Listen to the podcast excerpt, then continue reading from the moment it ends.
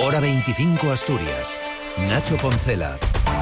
Última vuelta informativa Asturias en este miércoles en el que Gobierno y Comité de ITBASA han firmado esta tarde en el SASEC un acuerdo que permitiría aplicar las 35 horas semanales a partir del 1 de mayo e implantar un complemento de compromiso vinculado a la reducción del absentismo laboral que oscilará entre los 107 y los 134 euros mensuales. Acercamiento que ratificaba hace unos minutos Marcos Llorente y que mañana a mediodía será sometido a la votación de la plantilla. Eh, sí, vamos a llevar el planteamiento que, tenemos sobre la mesa con, las modificaciones que nos han hecho ahora de última hora, donde, donde sí, ahora realmente sí vemos más eh, posible llegar a, a los puntos que, que, se nos ofrecen, que no es lo que teníamos la semana pasada, donde teníamos la negociación con el viceconsejero Isaac Todo Pola. parece que el conflicto puede acabar y ahora habrá que hacer un plan de choque, como señala Jimena Llamedo, vicepresidenta de Asturias, que junto a la consejera de Industria, Nieves Roqueñí, y el consejero de Ordenación del Territorio, Ovidio Zapico, socio de Izquierda Unida en el gobierno socialista, han estado presentes en ese encuentro. Ahora nos toca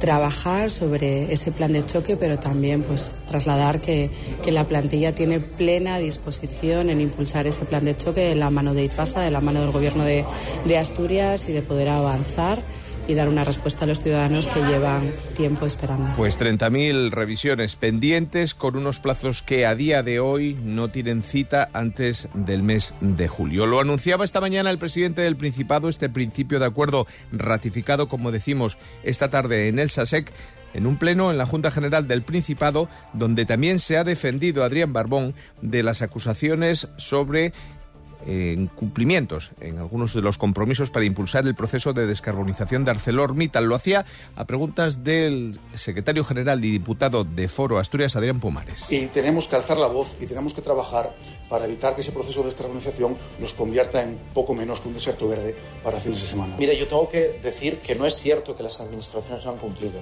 Lo que sí quiero garantizar al pueblo asturiano y a esta Cámara es que sí o sí no renunciaremos a que Asturias siga teniendo industria integral y siderurgia integral.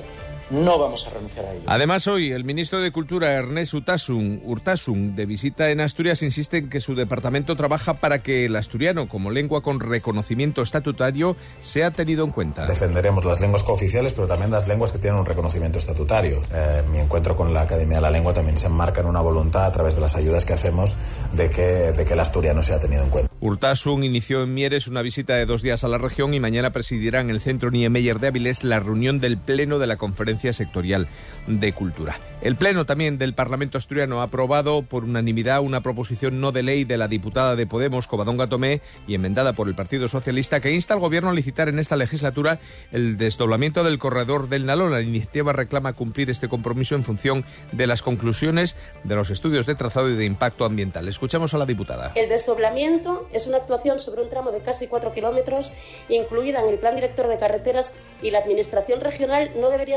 en su alto coste, teniendo en cuenta que se acometieron ya otras acciones, como por ejemplo la Y de Bimenes, que costó tres veces más y tenía una media de 2.000 vehículos al día. Sobre estos asuntos y muchos más le preguntaremos mañana al consejero de Fomento, Alejandro Calvo, que estará en la ventana de Asturias. Mientras tanto, Comisiones Obreras pide a la fábrica de paneles solares Exion, instalada en la antigua nave de Vesuvios de Langreo, que dé prioridad a los extrabajadores de la antigua empresa cuando inicie la selección de personal. Escuchamos a Damián Manzano, secretario de Industria de Comisiones. Que significaría que, por una vez, hay un proceso de transición entre una actividad anterior que cierra y una nueva actividad, en este caso, además, con muy buen futuro. E Inmaculada Ley se convierte en la primera mujer al frente de la comisaría de Avilés en los 200 años de historia del cuerpo policial. Volver a casa, de alguna manera, de, no sé, la forma de ser de los asturianos, de los avilesinos. Pues nos queda tiempo para el tiempo. Mañana comienzan a cambiar las cosas. De momento, cielo nubosos por la mañana, precipitaciones débiles a moderadas que se extenderán de oeste a este y las temperaturas irán bajando. La cota de nieve se situará al final del día entre los 800 y los 1000 metros,